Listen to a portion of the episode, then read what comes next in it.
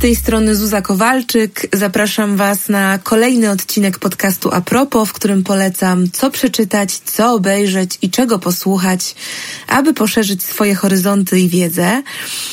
A odcinek ten będzie o czymś, co jak sądzę, najlepiej i najgłębiej nas określa, co najlepiej tłumaczy ludzką naturę, a przy tym o czymś, co przy tej całej swojej sile i takiej dominującej pozycji pozostaje bardzo różnorodne, trudne do uchwycenia i trudne do zaklasyfikowania.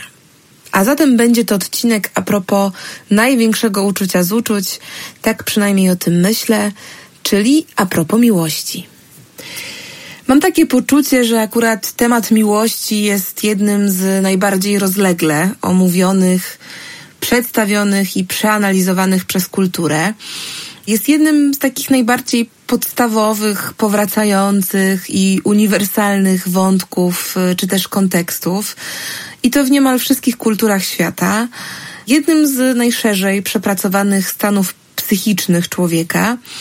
Ale właśnie, głównie przez filozofię i fikcję, beletrystykę, poezję, dramat, muzykę, teatr, taniec, ale gdy już spróbować spojrzeć na miłość jako nie poryw serca, czy werteryczną inspirację, czy nawet nie źródło happy endu lub tragedii, czy zawodu, ale właśnie jako na pewien rodzaj stanu samego w sobie, rodzaj relacji, będący przedmiotem zainteresowania psychologii, socjologii i antropologii, to już z tym intuicyjnym zestawem lektur i innych tekstów kultury robi się, no może nie trudno, ale z pewnością nieco trudniej, a przez to, przynajmniej moim zdaniem, trochę ciekawiej.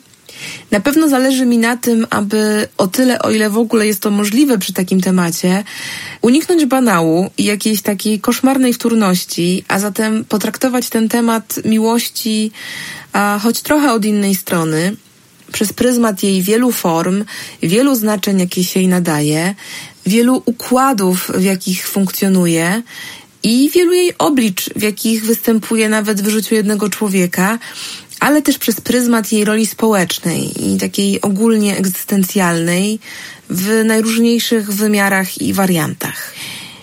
No bo właśnie, temat miłości jest nie tylko absolutnie kluczowy dla zrozumienia większości po prostu ludzkich dążeń, spełnień i niespełnień na takim szerokim, ponadczasowym planie, ale też do zrozumienia tego, co kieruje ludźmi konkretnie dziś. Dziś, czyli w świecie, w którym coraz prędzej i gęściej rozpadają się kategorie, które zdawały się trochę niepodważalne. W świecie, w którym wciąż określamy na nowo pojęcia rodziny, pojęcia związku, płci, seksualności, ale też w świecie, w którym dużo słyszymy o stawianiu na siebie, a zatem, żeby było jasne, czymś absolutnie kluczowym i niezbędnym dla zdrowego funkcjonowania każdego człowieka, ale czymś, co jednocześnie sprawia, że coraz trudniej jest nam jakoś ugryźć ten temat międzyludzkich relacji i w te relacje naprawdę w pełni wchodzić. Może wchodzimy w nie coraz bardziej świadomie, a więc też uważnie i ostrożnie, a może współczesność nam tego wchodzenia w relacje zwyczajnie nie ułatwia. Tak czy siak żyjemy dziś w świecie, w którym to nie koronawirus jest największą epidemią, ani nie są nią konsekwencje wdychania smogu, choć jedno i drugie jest tragiczne i bardzo poważne, ale w którym najbardziej dominującym i takim niebezpiecznym zjawiskiem jest postępujący rozpad więzi i coraz bardziej powszechna samotność. Według statystyk dziś w Polsce co piąty Polak, Polka żyje samotnie. Życie samotnie nie musi oczywiście oznaczać poczucia samotności, ale też odwrotnie, to znaczy życie w rodzinie lub w związku nie musi oznaczać, że ktoś nie czuje się samotny.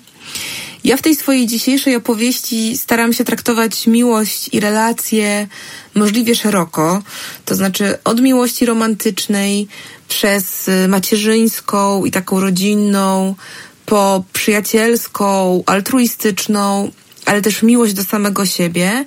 I wydaje mi się, że w każdej z tych miłości można się czuć samotnym. choć można działać w pojedynkę i samotnym się nie czuć. I nawet w tym szerokim i różnorodnym ujęciu samotność pozostaje według mnie jakimś bardzo istotnym stanem ducha. A jeśli komuś wydaje się, że samotność jest o wiele mniejszym zagrożeniem dla życia niż chociażby wspomniane choroby układu oddechowego, mm, to polecam przejrzeć raport o samotności przygotowany przez Stowarzyszenie Wiosna, które organizuje chociażby akcję Szlachetna Paczka. I dowiecie się z tego raportu na przykład, że brak bliskich relacji działa na ludzki organizm w sposób porównywalny do ciężkiej, przewlekłej choroby. To znaczy zwiększa ryzyko depresji, ryzyko chorób serca, nowotworów, a nawet wczesnej śmierci. Ponadto długotrwała izolacja społeczna może wywoływać chroniczny stan zapalny, a sytuacja obecna wygląda tak, że co dziesiątej osoby powyżej 80 roku życia w Polsce nikt nie odwiedza. 30% osób w tym wieku nie utrzymuje bliskich relacji w żadnym kręgu społecznym. A i tak problem ten nie dotyczy tylko osób starszych, bo według wielu badań to pokolenie milenialsów wypada w kwestii cierpienia z powodu samotności i braku mocnych więzi społecznych najgorzej. Dlatego też, nie tylko dlatego, ale również dlatego, tak bulwersujące są dla mnie wszelkie próby ograniczania miłości, to znaczy narzucania ludziom, kogo mogą kochać i jak mają to robić. I dlatego też wydaje mi się, że kluczem zupełnie poważnie do naszego przetrwania okaże się konieczność potraktowania bliskich więzi zupełnie tak jak gatunku zagrożonego, któremu podobnie jak orangutanowi sumatrzańskiemu czy słoniowi afrykańskiemu przysługuje najwyższy stopień ochrony wraz z uznaniem jego całościowej, bogatej różnorodności. I z takim poglądem zgodziłaby się z pewnością Bell Hooks, jedna z najważniejszych amerykańskich pisarek i aktywistek feministycznych, przedstawicielka tak zwanego czarnego feminizmu. Bell Hooks to jej pseudonim, tak naprawdę nazywa się Gloria Jean Watkins i jest znana głównie z mówienia o takim feminizmie, który nie dąży do tak zwanej równości płci, ale do równości tak jakby niezależnie od płci, ponieważ w jej ujęciu patriarchat jest bardzo silnie uwiązany również w inne kategorie wykluczające, mm, takie chociażby jak rasizm czy klasizm. Więc dla Hooks bardzo istotną kwestią jest uwzględnienie wszystkich ludzi w dążeniu do równości społecznej, czyli w zasadzie również mężczyzn, którzy są ze względu na przykład na klasę społeczną czy kolor skóry wykluczani na bardzo podobnych zasadach co kobiety. Więc w tym ujęciu rewolucja feministyczna ma objąć wszystkich.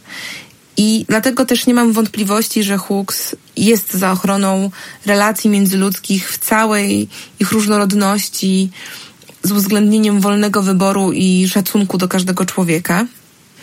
A mówię o tym, ponieważ e, chciałabym e, polecić Wam bardzo mocno jej książkę All About Love New Visions. Książkę, którą polecam wszystkim, którym niestraszny jest brak polskiego tłumaczenia, ponieważ póki co nie jest ona niestety dostępna po polsku. A szkoda, bo to bardzo wyzwalająca i ważna opowieść właśnie o różnych funkcjach i formach miłości, e, zarówno w wymiarze osobistym, jak i takim polityczno-społecznym. A właściwie o takiej miłości na przecięciu tego, co publiczne, a co prywatne, e, bo Hooks pokazuje, że jedno z drugim trwa w takim nierozerwalnym uścisku i pokazuje, jak nasze różne społeczne wyobrażenia na temat miłości przede wszystkim tej romantycznej, są w praktyce szkodliwe i jak bardzo gubi się nam w tym wszystkim sam człowiek w takim pełnym i po prostu głęboko ludzkim, niedoskonałym i różnorodnym wymiarze. Więc Hooks proponuje zastąpić tę gloryfikację miłości romantycznej miłością do samego siebie, choć stara się ten typ miłości wyabstrahować od narcyzmu, i miłością jako budulcem dobrych, silnych relacji społecznych. Bardzo ciekawa i rozwijająca głowę lektura. Podobnie jak esej, tym razem polskiej autorki, której pisanie bardzo cenię. Renata Lis i książka zatytułowana Lesbos. Dla mnie jedna z ciekawszych książek eseistycznych na polskim rynku, bo w pewnym sensie znajdująca nowy język dla opowieści o miłości, tu miłości kobiet co też wydaje mi się swoją drogą nawet w kontekście literatury z szeroko rozumianego nurtu LGBTQ jakoś nie dość wyeksploatowanym tematem. Lesbos to jest esej, który odchodzi od naukowego języka, ma taki bardzo osobisty charakter. No i właśnie, proponuje własny język dla opisu doświadczenia kobiecej miłości, o którym Renata Lis przekonuje na jego temat, że ta kobieca miłość również wymyka się takim prostym kategoriom jak lesbijstwo, bo jak każde inne doświadczenie miłosne, seksualne, czy po prostu międzyludzko-relacyjne, e, jest bardzo złożone. A my mimo to posługujemy się pojęciami, które zdaniem autorki są takimi pojęciowymi protezami. Podobnie jak Bell Hooks, e, Renata Lis podkreśla, że musimy umieć patrzeć na człowieka w oderwaniu od jego płci i seksualności, co nie ma oznaczać marginalizowania płci i seksualności, ale ma oznaczać, że za płcią i seksualnością w pierwszej kolejności widzimy człowieka. I w tym sensie Liz wypełnia w moim mm, odczuciu pewną znaczącą lukę, ponieważ nie wydaje mi się, aby ktokolwiek wcześniej na polskim gruncie te kategorie kobiecej miłości równie odważnie rozsadzał od środka, tak ją poszerzał.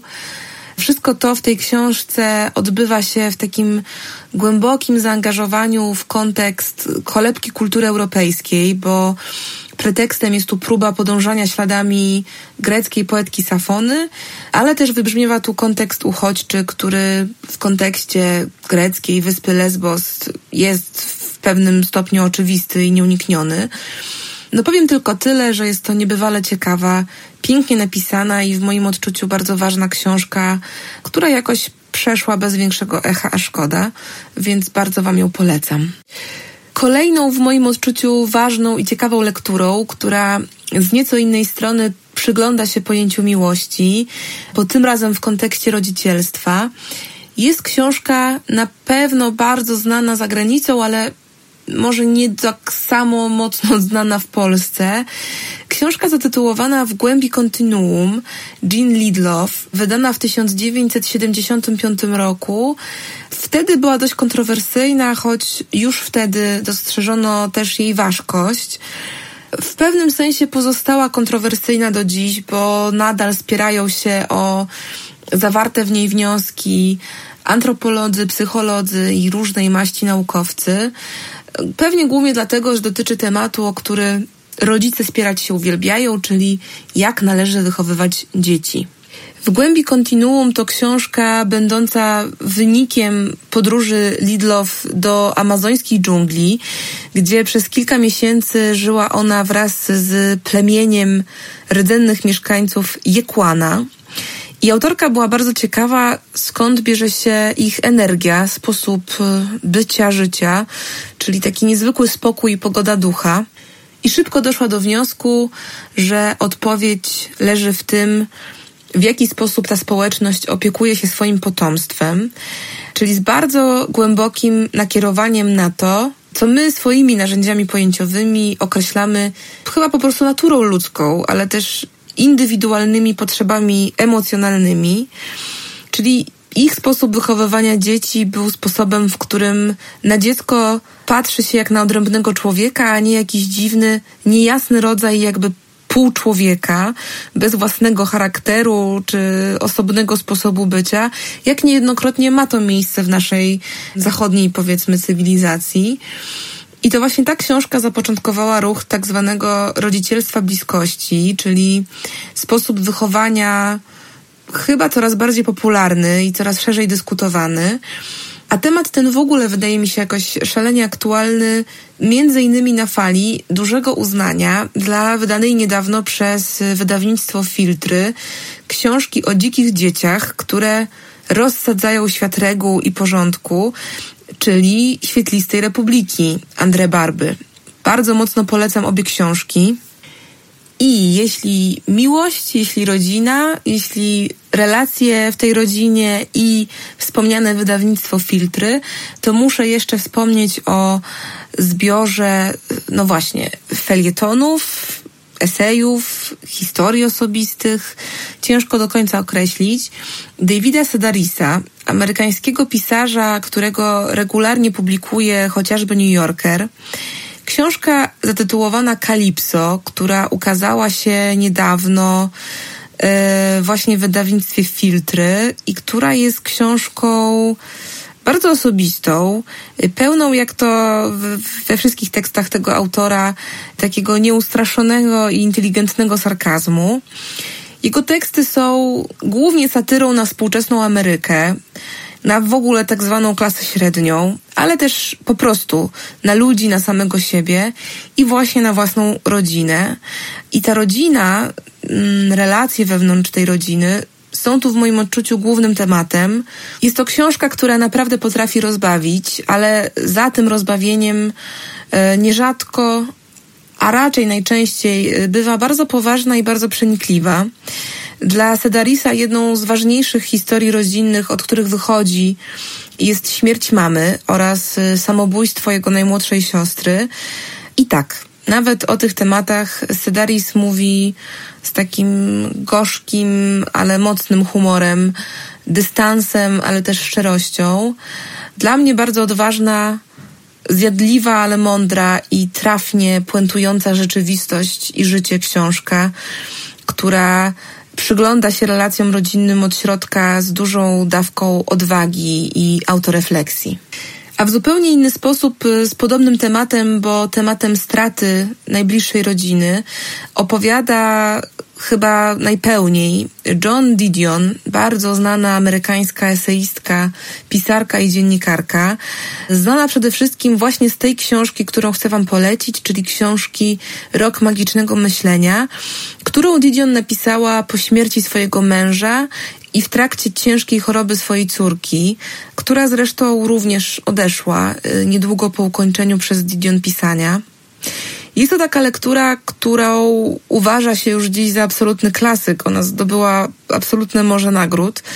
No i jest właśnie klasykiem, jeśli chodzi o temat utraty najbliższych i takiej pustki, jaka się z tym wiąże, ale też oczywiście wielkiej miłości, która tę pustkę poprzedza. Książka napisana zupełnie w innym tonie niż Kalipso, to znaczy jest to książka, w której po prostu czuć na każdej stronie cierpienie, ale która przede wszystkim pokazuje drogę, jaką trzeba przejść, aby to cierpienie przepracować. Książka mocna, osobista, ważna. Ważna, bo każdego z nas spotkała lub y, spotka utrata kogoś bliskiego, ale która Didion pozwala się jakoś w tym trudnym doświadczeniu odnaleźć i rozpoznać.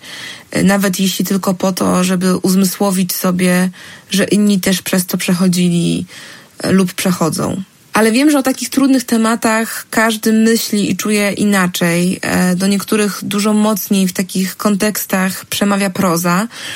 I tym właśnie z Was polecam również bardzo mocną książkę, o której w zeszłym roku wiele się mówiło i myślę, że w tym, gdy przyznawane będą nagrody za rok poprzedni, to i tytuł będzie wielokrotnie powracał.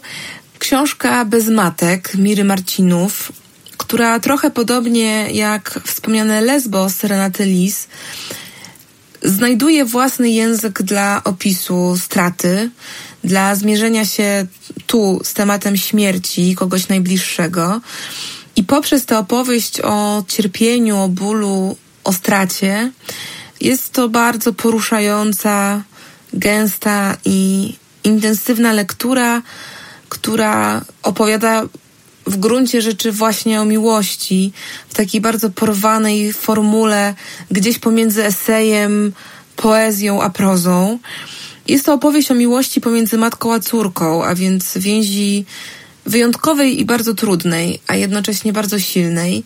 Mnie ta książka bardzo poruszyła, jakby grając na bardzo różnych nutach, w bardzo piękny sposób napisana i bardzo mocna i taka rzeczywiście do cna wchodząca w człowieka. Polecam Wam tę książkę z całych sił.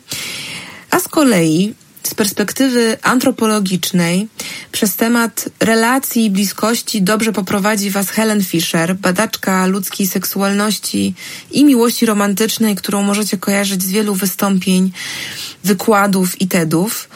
Polecam Wam jej książkę, która wyszła niedawno w nowej, uzupełnionej wersji. Tytuł tej książki to Anatomia miłości, nowe spojrzenie, opowieść o dobieraniu się w pary, małżeństwie i skokach w bok. Fisher opisuje w niej przede wszystkim instytucje rodziny i instytucje, jeżeli w ogóle można to nazwać instytucją, związku czy też relacji między dwójką ludzi, ale pokazuje to wszystko w procesie zmian kulturowych i społecznych. I ta kategoria procesu jest tu moim zdaniem bardzo istotna, bo jest to taki proces, w którym naukowcy cały czas rozpoznają nowe fakty na temat płci, seksu, właśnie relacji władzy, sposobów randkowania ludzi, psychologii pożądania, przywiązania czy mechanizmów zakochiwania się, ale też w procesie zmian obyczajowych, czyli na przykład y, zmian dotyczących przypisywanych danej płci ról, czy zmian układów sił w relacjach. Fischer przygląda się temu wszystkiemu przez pryzmat ewolucji emocji i ewolucji człowieka w tych emocjach, porównując właśnie to, co było, do tego, co jest, i w tej zrębie, w tej różnicy szuka odpowiedzi na to, czy jesteśmy w stanie stwierdzić to, jacy w końcu i jaka w końcu ta miłość jest, i też jak zmienia się świat, który ta miłość prowadzi do przodu. Jest to całkiem opasłe to miszcze, które mam poczucie, że gryzie ten temat miłości z wielu stron i w dość wyczerpujący sposób, opierając się na licznych badaniach i licznych kontekstach.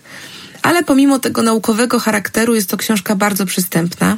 Podobnie jak książka, którą należy tutaj dorzucić do kompletu, by zakończyć tę passę książkową, yy, czyli książka, no właśnie, Miłość, co nauka mówi o tym, jak kogo i dlaczego kochamy. E, jej autorka, czyli Laura Muka, przeprowadziła wywiady z setkami nieznajomych ludzi od 8 do 95 lat w ponad 40 różnych krajach świata e, i pytała tych ludzi o związki, stratę, przywiązanie, zauroczenie, rozchodzenie się, kochanie, czyli innymi słowy, no właśnie miłość we wszystkich jej odcieniach. Ale książka ta sama w sobie nie jest tylko zbiorem doświadczeń ludzi, z którymi autorka rozmawiała, ale jest też opracowaniem teoretycznym, z takim zapleczem naukowym, filozoficznym i kulturoznawczym, ale bardzo łagodnie podanym. I w tej różnorodności formatów i spojrzeń wydaje mi się, że autorka na to pytanie, czym jest miłość, ostatecznie znajduje może nie tyle odpowiedź, co trafne odpowiedzi. Ciekawe jest dla mnie to, że autorka ma doświadczenie prawnicze i mam poczucie, że niekiedy stara się to wieloznaczne pojęcie miłości przyszpilić trochę tak, jak prawo przyszpila różne pojęcia i kategorie tam, gdzie właśnie nie powinno być miejsca na różnorodne interpretacje. Jest to taka ciekawa próba przyszpilenia pojęcia, które często nam się gdzieś wymyka. Lekka lektura, łącząca różne perspektywy, polecam. I wydaje mi się, że te wszystkie książki, o których Wam wspomniałam, dobrze uzupełnią na pewno dwa filmy dokumentalne, dostępne na otwartej niedawno platformie Millennium Dogs Against Gravity VOD na której jest takie morze dobra, że ja chcę oglądać wszystko naraz. Naprawdę ogromnie Wam polecam tam zajrzeć, bo jest to doskonałe festiwalowe kino dostępne na żądanie, czyli naprawdę moje urzeczywistnione marzenie. W kontekście miłości polecam Wam co najmniej dwa filmy. Pierwszy z nich to film Między nami w reżyserii Doroty Proby. Film, w którym są sportretowane trzy pary, które grając w grę polegającą na zadawaniu sobie różnych intymnych pytań i rozmawiając ze sobą szczerze o swoich potrzebach, po prostu swoich relacjach, tworzą taką bardzo wyciszoną i właśnie bardzo intymną opowieść o bliskości, o zaangażowaniu, o po prostu międzyludzkich relacjach. Taka mikrospołeczna opowieść, z której przebija pewien bardziej makroobrazek miłości i związków. Natomiast drugi film absolutnie uruchomił we mnie lawinę myśli i wywołał w moim domu wiele dyskusji. Szwedzka teoria miłości, film Erika Gandiniego, opowiadający o tym, w jaki sposób założenie Szwecji, polegające na tym, aby na poziomie prawnym, no i w związku z tym również obyczajowym, możliwie rozluźnić obowiązki rodzinne pomiędzy ludźmi, przy jednoczesnym takim szerokim zabezpieczeniu socjalnym, choćby osób starszych, w jaki sposób ta polityka połączona z powszechnym dobrobytem, a więc możliwością postawienia bardziej na wartości związane z autoekspresją i indywidualizmem, wpłynęła na relacje w tym społeczeństwie i czy przełożyła się na większą szczęśliwość ludzi. Szwecja jako kraj, w którym samodzielność każdej jednostki została doprowadzona już niemal do maksimum, staje się tu taką wizją trochę tego, w jaką stronę chcą podążać kraje z naszego obszaru kulturowego mniej rozwinięte. I ten film stawia słuszne pytanie, czy ten kierunek jest dla ludzi dobry, czy służy ludziom jako takim i czy służy relacjom pomiędzy tymi ludźmi. Bardzo ciekawy dokument, pokazujący niekiedy dla mnie nieoczywiste perspektywy, z bardzo poruszającą puentą Zygmunta Baumana, który występuje w tym filmie, ale też przedstawieniem kilku ciekawych badań, chociażby w zakresie różnych wartości w różnych kulturach, o tym, z czego wynikają takie, a nie inne nastawienia różnych społeczeństw i jakby kierunki ich dążeń. Bardzo ważny i ciekawy film. Ogromnie polecam w tym kontekście miłości właśnie od zupełnie innej strony. I skoro przeszłam już do innych form niż książki, to jeszcze ciekawym dopełnieniem tego obrazu miłości, zarówno do bliskich, jak i do samych siebie. Są w moim odczuciu dwa podcasty, które polecam wszystkim anglojęzycznym. Y, pierwszy z nich jest podcastem New York Timesa. Nosi tytuł Modern Love y, jest właściwie wersją audio publikowanego w New York Timesie od lat cyklu tekstów właśnie o różnych formach i obliczach związków, uczuć i relacji, również przyjacielskich, rodzicielskich czy seksualnych.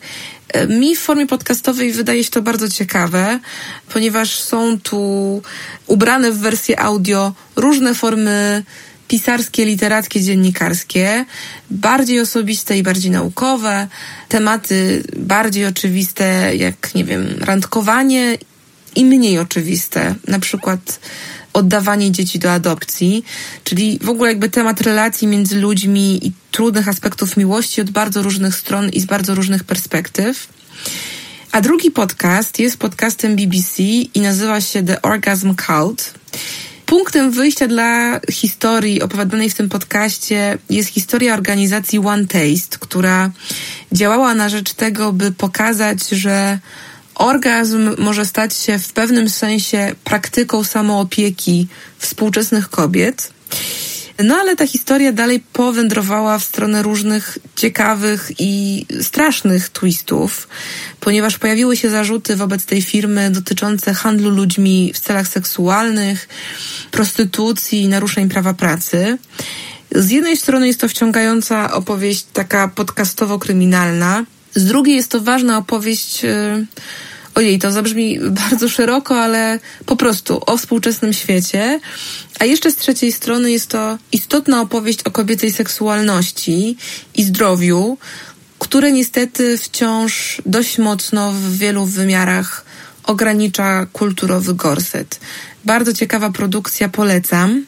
A jeśli interesują Was właśnie przede wszystkim opowieści o konkretnych ludziach, to w polskim kontekście polecam sięgnąć jeszcze z książek po reportaż Kacpra Sulowskiego z Miłości, portrety polskich domów, 14 historii, 14 dodam bardzo różnych historii, w której każda w inny sposób portretuje miłość na tle codzienności. I są to historie po prostu różnych ludzkich losów, w których, no jak to zwykle bywa, koniec końców y, to miłość wybija na pierwszy plan. Są to opowieści i lekkie, i trudne. Od przemocy domowej, przez niemożność pogodzenia się ze stratą, po po prostu wielkie uczucie, które każe nam w pewnym stopniu przeformatować swoje życie.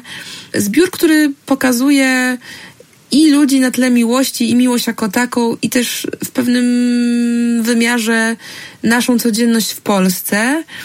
Pokazuje po prostu prawdę o życiu, o ludziach i o tym, co nas otacza, e, czyli po prostu o tym, że absolutnie każdy potrzebuje miłości do życia.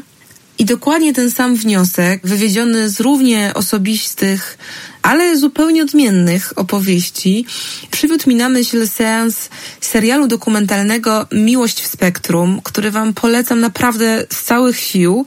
Jest to dokument o związkach i randkowaniu osób ze spektrum autyzmu, który jest dostępny na Netflixie osób w tak zwanym spektrum, czyli osób, które z racji swoich mniej lub bardziej e, zaawansowanych i dotkliwych zaburzeń potrzebują niekiedy pomocy w znalezieniu partnera, partnerki, choć są tutaj też opowieści o takich parach, które pomocy nie potrzebowały i które na swój własny sposób budują rodzinę i są bardzo szczęśliwe. Uważam, że wciąż bardzo brakuje takich opowieści jak ta, czyli opowieści empatycznych, przełamujących pewne bardzo silnie obecne tabu, ale robiących to z dużym wyczuciem, normalizujących w ten sposób inność, a zatem uczących, jak się w tej inności odnaleźć i też jak się wobec niej zachowywać, jak z nią rozmawiać, opowieści mierzących się z tymi tematami, o które po prostu często boimy się pytać, a nie słusznie, bo można o tym mówić, jak się okazuje, swobodnie, bez grobowej powagi, śmiejąc się z sytuacji, które są zabawne, ale nie śmiejąc się z bohaterów, ale razem z bohaterami. Uważam, że jest to doskonała lekcja z próby zrozumienia drugiego człowieka.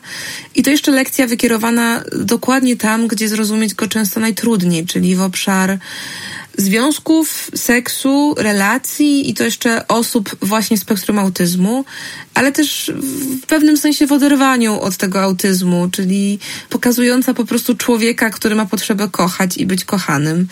I w tym sensie jest to lekcja, która po prostu pokazuje, że wszystkich nas łączy jedno to samo pragnienie, o czym myślę często zapominamy, koncentrując się raczej na tym, co nas dzieli. E, no więc jest jakaś pociecha, istnieje przynajmniej jedna taka rzecz, która z całą pewnością nas wszystkich łączy. I z tą myślą chyba chętnie Was zostawię. Czytajcie, słuchajcie, oglądajcie, kochajcie się i do szybkiego usłyszenia.